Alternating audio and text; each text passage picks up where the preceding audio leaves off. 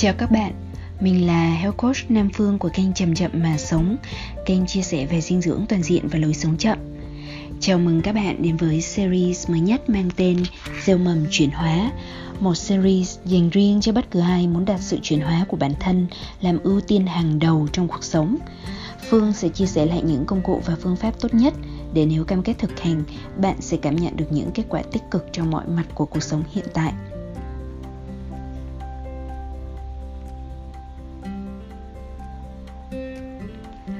Bạn ơi, tuần mới lại đến rồi. Có gì mới và vui trong cuộc sống của bạn hay không? Tuần vừa qua, Phương đã dành ra 2 ngày để phỏng vấn các ứng viên cho hai vị trí trợ lý cá nhân và cộng sự phát triển kinh doanh. Gần 16 giờ phỏng vấn liên tục trong suốt 2 ngày là thời gian Phương bỏ ra để được tìm hiểu về các bạn. Và thật bất ngờ, Phương được học rất nhiều điều từ điểm nhìn của các bạn, bao gồm về cả các nội dung trên kênh Chậm Chậm Mà Sống mà các bạn đã theo dõi nữa. Cho nên, điều đầu tiên Phương muốn nói là Phương rất rất biết ơn các bạn không chỉ theo dõi kênh mà còn đóng góp nhiều ý tưởng khiến cho kênh được cải thiện trong trong thời gian tới. Trong tuần này, Phương sẽ sắp xếp thêm thời gian để phỏng vấn những bạn còn lại nhé. Bên cạnh đó, việc được nói chuyện sâu với các bạn khiến Phương nhìn ra rõ hơn cái nguyên nhân của vấn đề mà chúng ta sẽ bàn đến ngày hôm nay. Đó là chúng ta có thể cho phép mình sống ích kỷ hay không? Và nếu đã ích kỷ, ích kỷ một cách thông minh là như thế nào? Thực tế, ích kỷ một cách thông minh Be selfish in a wise way là một lời khuyên trích dẫn trực tiếp từ cuốn sách Thực hành như thế nào How to Practice của Đức Dalai Lama lần thứ 14 đây là một trong hai cuốn sách mà Phương mua tại một hiệu sách nhỏ ở Ấn Độ, rồi mang theo khắp nơi trong ba lô hành lý tối giản của mình cách đây 2 năm khi chu du khắp đất Ấn. Nó nói một cách ngắn gọn về tổng quan, các cách rèn luyện thân tâm trí. Tuy không thể mô tả hết toàn bộ tư tưởng được nén lại trong này, Phương chọn cách thử giải nén về ý tưởng ích kỷ một cách thông minh và vài gợi ý thực hành đơn giản nhé. Hẳn là bạn đã biết một thực tế rất hay gặp ở phương Đông chúng ta rằng chúng ta luôn được khuyên là hãy sống vì gia đình, hy sinh nhẫn nhục vì chồng con, hãy giúp đỡ hàng xóm, vân vân và vân vân. Những lời khuyên này thường yêu cầu chúng ta trao đi những tình cảm yêu thương tích cực nhất cho người khác, cho tập thể mà chúng ta gắn bó hay đồng loại nói chung. Tuy nhiên, một trong những câu Phương thường xuyên nhắc đi nhắc lại là ta không thể trao đi cho người khác cái mà ta còn quá thiếu. Và thường thì cái mà ta thiếu chính là cách quay về thường lấy chính mình. Yêu thương chính mình không chỉ bao gồm việc tự chăm sóc sức khỏe, cho mình được hưởng thụ những gì mình xứng đáng, cho mình được nghỉ ngơi đều đặn sau nhiều giờ nỗ lực làm việc, dù những điều này là có bao hàm trong đó trong hàm nghĩa trọn vẹn nhất của vấn đề yêu thương chính mình. Nó còn có nghĩa là mình lắng nghe và chấp nhận những nhu cầu mạnh mẽ, những khao khát sâu sắc bên trong tâm hồn mình. Cho mình được sống, làm việc, vui chơi, kết nối trong sự thống nhất với khao khát đó. Từ đó mình được sống là mình một cách trọn vẹn. Hay ít nhất là không ép mình phải liên tục chịu đựng những gì không còn phù hợp với khao khát đó nữa. Phương thấy rất rõ vấn đề này khi nói chuyện với các bạn ứng tuyển tại kỳ phỏng vấn vừa qua. Mặc dù mỗi người là một cá nhân độc đáo và không trùng lập, điểm chung lớn nhất của các bạn là đang ở giai đoạn đặt câu hỏi nghiêm túc về ý nghĩa sự sống của chính mình. Bạn khát khao được cống hiến và tạo ra những điều gì đấy lớn lao hơn bên cạnh cái việc là kiếm tiền. Bạn sống trên đời để làm gì? Mang lại ý nghĩa gì? Ngoài việc làm tròn vai trò, bổn phận của một người nhân viên, một người con, một người chồng, vợ, một người bạn tốt. Cái khó ở đây không phải là việc tìm ra câu trả lời đâu đó ngoài kia. Cái khó là bạn có thể lắng mình để nghe ra những tiếng nói cất lên từ sâu bên trong, phải không? Một trong những rào cản của việc không nghe ra được tiếng nói của sâu thẳm tâm hồn mình, theo ý kiến của phương, là nỗi sợ về cái nhãn ích kỷ cái nhãn ích kỷ là cái mà chắc chắn bạn sẽ được ai đó dán lên khi bạn tìm cách làm khác đi một chút những gì bạn vẫn làm. Chứ chưa nói đến đoạn bạn chọn cách đi trên một con đường hoàn toàn mới nhé. Ví dụ như sau. Con không biết nghĩ cho gia đình gì cả. Con có biết hoàn cảnh gia đình mình đang như thế nào không? Em không nghĩ gì đến kinh tế của gia đình chúng ta khi em quyết định nghỉ việc à?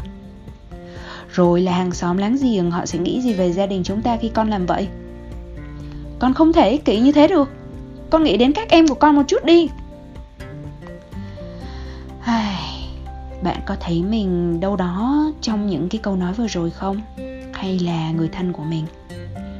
Đó chỉ là một vài câu nói phổ biến, mang tính chỉ trích mà chúng ta sẽ được nghe nếu chọn cách đi theo một hướng mới. Thường là liên quan đến những rủi ro tài chính mà chúng ta có thể mang đến và những lo lắng về suy nghĩ mà người khác có thể sẽ nghĩ về chúng ta. Những viễn cảnh đấy tồi tệ đến mức nó khiến hàng triệu người trên thế giới tê liệt mỗi ngày. Phương nhấn mạnh từ có thể vì nó cũng chỉ là một khả năng. Khả năng đó có thành hiện thực hay không thì còn tùy thuộc rất nhiều yếu tố, nhưng trước hết là yếu tố niềm tin. Nếu bạn tin ngay vào những câu chuyện tồi tệ nhất, như là kinh tế gia đình rồi sẽ suy sụp, hay em bạn sẽ thất học vân vân và vân vân. Rồi bạn để nỗi sợ hãi lấn át thì hẳn là không bao giờ bạn có thể sống cuộc đời của chính mình. Lúc về già hoặc khi sức khỏe đã quá suy yếu ta chỉ còn toàn là giá như ước gì mà thôi. Bây giờ, chúng ta có thể nhờ đến phương pháp hàng đầu của Tim Ferriss, một anh chàng nổi tiếng thế giới vì đa tài, tác giả cuốn sách kinh điển về quản lý cuộc sống là Tuần làm việc 4 giờ và còn được gọi là Oprah Winfrey của thế giới audio vì podcast của anh thường xuyên đứng đầu nước Mỹ về số lượt tải xuống. Anh đã có bài nói chuyện TEDx về tiêu đề Thay vì xác lập mục tiêu, hãy xác lập sợ hãi. Tim Ferriss cho rằng nỗi sợ của chúng ta dù có căn cứ hay không vẫn luôn ngăn trở chúng ta làm điều mà chúng ta thực sự cần hay điều mà con tim ta thực sự khao khát thay vì để nỗi sợ đó, nó cứ ám ảnh luẩn quẩn trong đầu và sống ngày này qua ngày khác với nỗi dây dứt, thì hãy thực sự xác định nó một cách rõ ràng. Cách đơn giản là đặt tất cả nỗi sợ lên trên giấy để thực sự nhìn vào nó, nhìn vào nguy cơ của nó một cách cẩn thận và bình tĩnh. Cụ thể thì các bước xác lập sợ hãi sẽ như sau. Bước thứ nhất là bắt đầu với câu hỏi, nếu như tôi ba chấm ba chấm điền vào cái dấu ba chấm bỏ lửng đó, bất cứ điều gì bạn sợ, bất cứ điều gì khiến bạn lo lắng, hay là bạn đang trì hoãn về việc gì có thể là hẹn hò ai đó, chia tay ai đó, muốn thăng chức, muốn bỏ việc rồi kinh doanh công việc của riêng bạn chẳng hạn phương sẽ lấy ngay ví dụ về chuyện trước mắt là, nếu như tôi nghỉ việc và lên Đà Lạt kinh doanh cùng Nam Phương thì sao? Hy vọng là đây sẽ là một cái hữu ích cho các bạn đang ấp ủ với cái việc là apply cho Phương Mặc dù là đơn đã đóng rồi. Rồi bước 2 này Sau đó bạn sẽ chia ra 3 cột dọc Và ở mỗi cột bạn có thể đánh số 1, 2, 3 Tương ứng với mỗi nỗi sợ của bạn. Ở cột đầu tiên mang tên xác định Define Bạn sẽ viết ra một điều xấu nhất ai đó đang đe dọa bạn hoặc bạn tự tưởng tượng ra nếu bạn làm điều gì đó mà cảm thấy sợ. Từ 10 đến 20 điều tồi tệ cũng được. Ví dụ như là, hóa ra tôi không phù hợp với công việc này và tôi sẽ khó quay trở lại với công việc trả lương tốt như cũ. Hoặc, đến mùa mưa, trời ở Đà Lạt sẽ rất là lạnh, tôi sẽ co ro trong giá lạnh và ảm đạm và sức khỏe có thể sẽ suy yếu. Vậy thì bước 2 là trong cuộc thứ hai là ngăn chặn prevention bạn viết ra câu trả lời cho câu hỏi tôi có thể làm gì để ngăn chặn những việc này xảy ra hoặc ít nhất là giảm khả năng xảy ra dù chỉ chút ít? Rồi bạn bắt đầu kiểm tra các nguy cơ tồi tệ nó có thể đưa đến. Đề ra chiến lược hành động ngay từ bây giờ để ngăn chặn. Ví dụ như với hai nguy cơ nói ở trên bạn có thể viết xuống như sau. Kết thúc buổi phỏng vấn với Nam Phương, tôi sẽ tóm tắt lại những cái hiểu của tôi về tính chất công việc để đảm bảo cả hai cùng hiểu theo một hướng. Và từ bây giờ, tôi sẽ bắt đầu tìm kiếm những căn hộ đảm bảo sự ấm áp và mang theo giày chạy bộ loại tốt để rèn luyện sức khỏe khi đến Đà Lạt. Bước 3. Chúng ta sẽ đi tới mục sửa chữa, repair. Nếu tình huống xấu nhất xảy ra, bạn có thể làm gì để sửa chữa thiệt hại dù chỉ chút ít, hoặc ai sẽ là người bạn sẽ nhờ cậy? hãy trả lời và bạn cứ thế viết xuống các chiến lược sửa chữa thiệt hại của mình. Ví dụ nhé, nếu đã đến Đà Lạt và phát hiện mình không phù hợp làm việc cùng với Nam Phương, tôi có thể nộp đơn ứng tuyển vào các công ty địa phương và tôi sẽ trích ra một phần thu nhập dành dụng để đảm bảo tôi có đủ phí sinh hoạt cơ bản trong lúc đó. Hoặc nếu sức khỏe của tôi suy yếu, tôi sẽ sử dụng thêm một số trợ phương từ thảo mộc để giúp làm ấm người như là trà mu và đặt mua một vài dụng cụ làm ấm như chăn điện để dùng vào ban đêm. Bạn thấy sao? Nhiều khả năng là khi bạn đặt nó xuống giấy và nhìn thẳng vào nó. Nó không đáng sợ như bạn nghĩ. Thậm chí nó có vẻ hơi buồn cười nữa. Nếu như các bước ở trên chỉ mới tập trung vào việc định hình nỗi sợ, bạn không nên bỏ qua các câu hỏi tiếp theo. Tương ứng cũng với ba cột nói trên, nhưng cái cách hỏi và cách đặt vấn đề có thể hơi khác một chút. Ví dụ như ở cột 1 hãy hỏi mình câu hỏi, xưa nay đã từng có ai khác ít thông minh hơn hoặc ít định hướng hơn từng xử lý được nó chưa? Rất có thể câu trả lời là có ở cột thứ hai. Hãy hỏi rằng, nếu như theo chiều ngược lại là mình thành công hay chỉ thành công một phần nào đó, thì lợi ích mà mình có lợi là gì? Về mặt phát triển con người, về sự thỏa mãn khi được theo đuổi đam mê, về những kỹ năng sẽ phát triển được, về những cuộc phiêu lưu và niềm vui mới sẽ mở ra cho bạn. Ở cột thứ ba, có thể là cột quan trọng nhất. Nó sẽ là cái giá cho việc không hành động là gì? Con người rất giỏi trong việc tính xem điều gì, điều gì xấu sẽ xảy ra nếu thử cái gì đó mới nhưng ta thường không tính tới cái giá khủng khiếp phải trả cho thực tại mà ta từ chối không thay đổi vì vậy bạn nên tự hỏi mình nếu tôi tránh hành động hay cái quyết định này và cả những hành động và quyết định giống như thế cuộc sống của tôi sẽ ra sao trong 6 tháng, 12 tháng, 3 năm tới. Cứ hình dung tới khi không hình dung ra nổi nữa và phải hình dung thật là chi tiết về tình cảm, tài chính, thể chất hay bất cứ điều gì quan trọng với bạn. Ví dụ như cái giá của việc cố gắng làm một công việc mà mình không hề hứng thú trong 3 năm liền là một sức khỏe cực kỳ suy nhược do stress và chán nản. Cái giá của việc cố gắng duy trì mối quan hệ tình cảm với một người mà nếu can đảm thừa nhận rằng họ không yêu bạn là bạn sẽ ở trong một cuộc hôn nhân mà bạn không bao giờ được yên vì luôn lo lắng rằng có lúc họ sẽ bỏ bạn mà đi theo một người họ thực sự yêu. Còn bạn thì tan vỡ và mệt mỏi quá mức để cho mình bắt đầu lại từ đầu. Chưa kể còn phải ưu tiên cho việc chăm sóc và chu cấp cho đứa con còn quá nhỏ của mình. Và rồi, khi con bạn lớn lên, bạn có thể sẽ mang những kịch bản cay đắng của thế hệ trước lặp lại với nó bạn nói với nó rằng, tại sao nó không nghĩ đến bao nhiêu năm tháng mà bạn hy sinh vì nó? Rằng nếu không có nó và bố nó thì bạn đã sống khác rồi. Và tại sao nó có thể chọn một hướng đi quá khác biệt mà không hề nghĩ đến mẹ nó? Là bạn. Nếu như điều đó xảy ra thì thật buồn, phải không?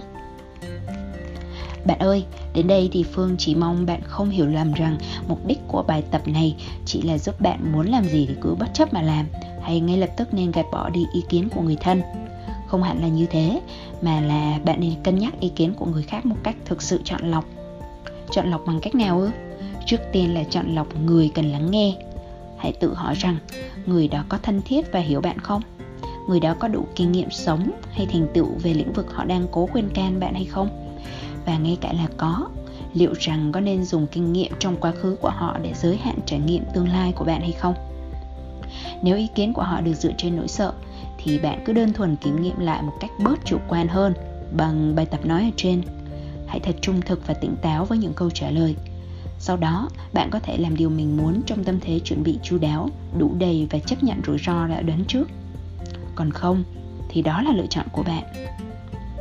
Và đây chính là một trong những hàm ý của câu nói, hãy ích kỷ một cách thông minh. Bạn ơi, bạn đang cảm thấy thế nào? Trước khi tiếp tục với chủ đề ngày hôm nay thì Phương xin được nhắc bạn hãy giúp cho mình được thoải mái và thư giãn thêm một chút bằng cách làm ngay một hành động chăm sóc nho nhỏ cho mình. Uống cốc nước, dựa lưng vào tường cho đỡ mỏi hay tạm dừng để đốt tinh dầu cho phòng thêm thơm mát chẳng hạn. Vì có nhiều bạn nói rằng hay nghe podcast của Phương trước khi đi ngủ Nên Phương cũng tưởng tượng thêm về cách mà các bạn kết thúc một ngày trong căn phòng của mình là như thế nào đối với phương thì buổi tối là thời gian mình cho phép mình được ích kỷ. Ích kỷ ở đây còn có hàm nghĩa là cho phép mình gác lại các nghĩa vụ với người khác và quay về chăm sóc chính cơ thể và tâm trí của mình. Bạn có thể nói rằng nếu như tôi vẫn còn công việc quan trọng chưa hoàn thành thì sao? Hay tôi còn phải chơi với con cho đến khi nó đi ngủ? Và đến lúc đó thì tôi đã quá mệt rồi. Thật ra, việc gửi thêm một cái email để giải quyết công việc hay chăm sóc con cái đến lúc nó đi ngủ tự bản thân nó thì cũng không có gì sai cả. Nhưng Phương khuyến khích bạn thử ướm vào một vài lăng kính tư duy theo cách khác. Thứ nhất là về vấn đề công việc. Có phải là cách sắp xếp công việc của bạn có vấn đề chưa hợp lý, nên mọi thứ lúc nào cũng trong trạng thái không thể hoàn thành hay không? có cách nào sắp xếp cho mọi thứ dễ hơn không? Như là ứng dụng nguyên tắc 80-20 chẳng hạn như là luôn cộng thêm 1 phần 2 thời gian mà bạn nghĩ sẽ mất để hoàn thành công việc, để đề phòng rủi ro và không đặt ra những deadline quá sát nút cho chính mình, hay không cố hứa hẹn với đối tác. Bạn có nên cam kết làm chuyện quan trọng nhất đầu tiên trong ngày, hay vào lúc bạn thường tỉnh táo nhất, thay vì để đến cuối ngày? Với vấn đề con cái thì bạn có nên thương lượng với ông xã của bạn về phân công chăm sóc con cái hay không? Có thể hướng dẫn con tự chơi với bộ đồ chơi của nó hay không? Hay thay vì lúc nào cũng chiều hoàn toàn theo ý con, có thể rủ con làm điều mà chính bạn đang rất cần hay không? Như là rủ bé cùng ngâm chân nước ấm này, đắp mặt nạ rau củ này, vân vân. Ai bảo là bé sẽ không thích chứ, đúng không nào? Việt nam mình có câu, thương người như thể thương thân phương thì sẽ nói với bạn rằng, trước hết, hãy thương thân như thể thương người. Nghĩa là nếu bạn đã làm gì đó cho những người thân yêu nhất, hãy cho mình điều tương tự. Nếu bạn đã dành rất nhiều thời gian chăm sóc con cái vào buổi sáng, hãy tự chăm sóc mình vào buổi tối. Nếu bạn đã khuyến khích bạn bè mình theo đuổi đam mê, hãy tự cho mình được phép đi trên con đường riêng và cho mình được phép thất bại. Nếu bạn đã cho đi thật nhiều những gì bạn có hãy đừng ngần ngại hỏi đến sự trợ giúp và mở lòng đón nhận dòng chảy hỗ trợ đổ về. Và bạn hãy chăm sóc mình trước, yêu thương mình trước, hồi phục sức khỏe và gia tăng nội lực trước khi đem thân mình đi làm việc và phụng sự bất cứ ai. Lý do đơn giản là vì bạn cần tự thân làm gương. Khi đã là một tấm gương thực sự, bạn sẽ trở thành một con người mà ai cũng muốn ở bên cạnh con người nói chung sẽ dễ dàng đón nhận lời khuyên hay sự giúp đỡ của một người vững chãi, tỉnh táo và trí tuệ. Ngược lại, người ta sẽ cảm thấy ngần ngại hoặc nghi ngờ sự cố công giúp đỡ của một người mà rõ ràng cũng đang có nhiều cách kẹt và lắm vấn đề ở trong cuộc sống. Vì vậy, mỗi lần bạn tự hỏi rằng mình có đang ích kỷ khi nghỉ ngơi hay ngủ một giấc trong khi đồng nghiệp của mình có thể đang làm việc đến tận nửa đêm, hãy tự nhủ rằng sự tỉnh táo, sáng tạo năng lượng mới mà mình tái tạo được trong chính những giây phút này sẽ giúp mình có được hướng giải quyết thông minh hơn vào ngày hôm sau. Giúp mình khi nói chuyện với con và yêu thương dịu dàng hơn với chồng. Do đó, nghỉ ngơi ở đây không chỉ vì mình mà còn vì tất cả mọi người chung quanh nữa. Sau khi thương thân như thể thương người, thì mới đến thương người như thể thương thân. Phương không phủ nhận câu này mà chẳng qua là chúng ta có thể thử sắp xếp lại ưu tiên xem cái gì trước, cái gì sau thì sẽ ổn hơn thôi. Bây giờ thì chúng ta có thể biết rằng có hai loại ích kỷ. Loại thứ nhất, ích kỷ một cách ngu dốt và tham lam, vơ vét mọi thứ về mình hay tìm cách đạt lợi riêng trên nỗi đau khổ của người khác. Cái lối ích kỷ thứ hai là ích kỷ một cách thông minh là dựa trên sự hiểu biết quy luật của vũ trụ. Đó là tất cả chúng ta có mối kết ràng chặt chẽ không thể tách rời. Trong mạng lưới sự sống chằng chịt, bất cứ suy nghĩ, lời nói hay hành động nào mà ta phát ra đều tạo nên những rung động nhất định đến toàn bộ mạng lưới. Theo cách thức rất công bằng, ta làm cho người khác điều gì, điều đó sẽ quay trở lại với chính chúng ta. Thậm chí nó còn tăng lên theo hàm số mũ, tùy theo cái tâm thế khi làm, cái hoàn cảnh khi làm và làm cái điều đó với ai. Ví dụ như trong quá khứ, bạn có thể trao tặng đi một món tiền nho nhỏ nhưng với tâm thế vô cùng hào sáng, không mong chờ đáp lại. Cái người mà bạn muốn giúp thì lại đang trong hoàn cảnh cực kỳ khó khăn, nhưng họ có sự ý chí, nghị lực và một lòng biết ơn đối với bạn. Chính cái tâm thế đó đã tạo nên những làn sóng năng lượng tích cực, làm rung động mạng lưới sự sống một cách cực kỳ mạnh mẽ.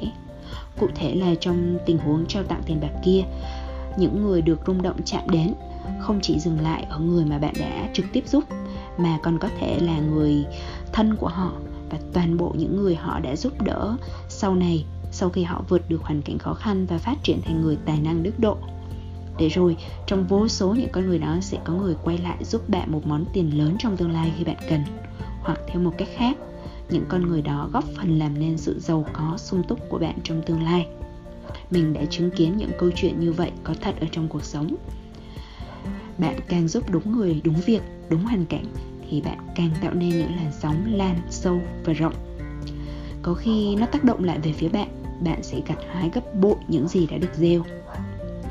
Vậy thì một người ích kỷ có trí tuệ là người cho phép mình được khao khát được mưu cầu, được ước mơ riêng mà không cần phải cố sống theo cách người khác muốn. Nhưng đồng thời họ hiểu rõ tính liên kết giữa hoa trái mình muốn gặt trong tương lai với việc gieo trồng những hạt mầm cần thiết từ bây giờ trong hiện tại. Như hạt giống cần được gieo xuống đất những ý nghĩ lời nói và hành động tốt đẹp của ta cũng luôn luôn cần hướng đến về phía người khác. Muốn giàu có song túc thì từ bây giờ phải gieo đi những đồng tiền hào phóng và sự giúp đỡ không vụ lợi muốn có sức khỏe, viên mãn thì từ bây giờ phải gieo những nghĩa cử quan tâm chăm sóc với những người chung quanh. Muốn có thảnh thơi mai sau thì không làm mất thời gian vô ích của người khác với những câu chuyện tầm phào vô nghĩa.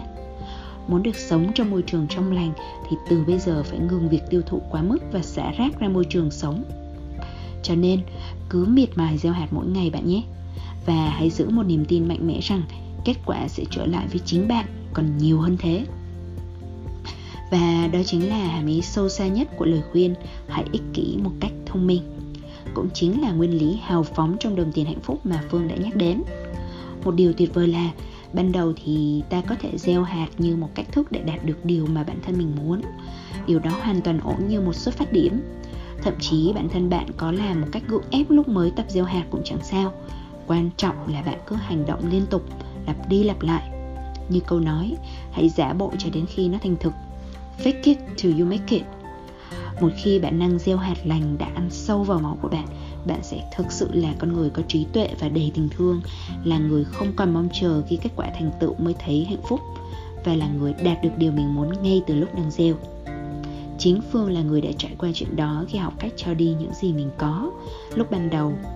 Mình đã từng ép mình cho đi liên tục, kể cả lúc mình không muốn và thấy thiếu thốn thế rồi, tâm trí của mình dường như bắt đầu kể câu chuyện để lý giải, hợp thức hóa cho hành động đó của mình.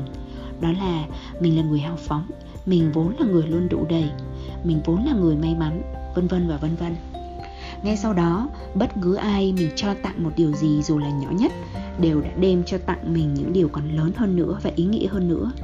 Dần dần, sự phóng khoáng đó trở thành bản chất thật sự của mình và bởi vì mình phóng khoáng, mình lại thấy mình thu hút được thêm những người phóng khoáng còn nhiều hơn nữa đến cuộc sống của mình. Và những cái vòng lặp cùng nhau kiến tạo nên khiến cho sự trao tặng đi cứ thế tiếp diễn. Và những giá trị được trao tặng chỉ đầy lên chứ không vơi. Bạn có nhớ trong một số podcast trước của series Money EQ Mình kể về một người chị làm bánh đã luôn trao tặng mọi người dù vẫn còn đang mang nợ hay không? Mình kể câu chuyện và công khai khen ngợi chị với bất cứ ai mình gặp. Và mình chắc chắn là nhiều người cũng làm như thế. Giờ đây, mình cái chắc rằng chỉ cần khi chị cần, chị chỉ ới một tiếng là cộng đồng sẽ lao vào giúp đỡ hết mình. Và do đó, sự an ủi mà chị biết là mình có thể có đó đã giúp chị vượt qua rất nhiều khó khăn, trở ngại trong cuộc sống. Tối qua vào ngày 8 tháng 3 9 giờ đêm khi kết thúc ngày làm việc, chị còn mang đến tặng mẹ mình và mình mỗi người một bông hoa hồng xinh đẹp và một hộp bánh quy hoa oải hương thơm ngát. À, bật mí là bạn có thể nhìn thấy uh, chị làm bánh hoa oải hương trong một video cũ của Chậm Chậm Mà Sống. Mình có quay tại tiệm bánh. Link sẽ để trong mô tả podcast ha.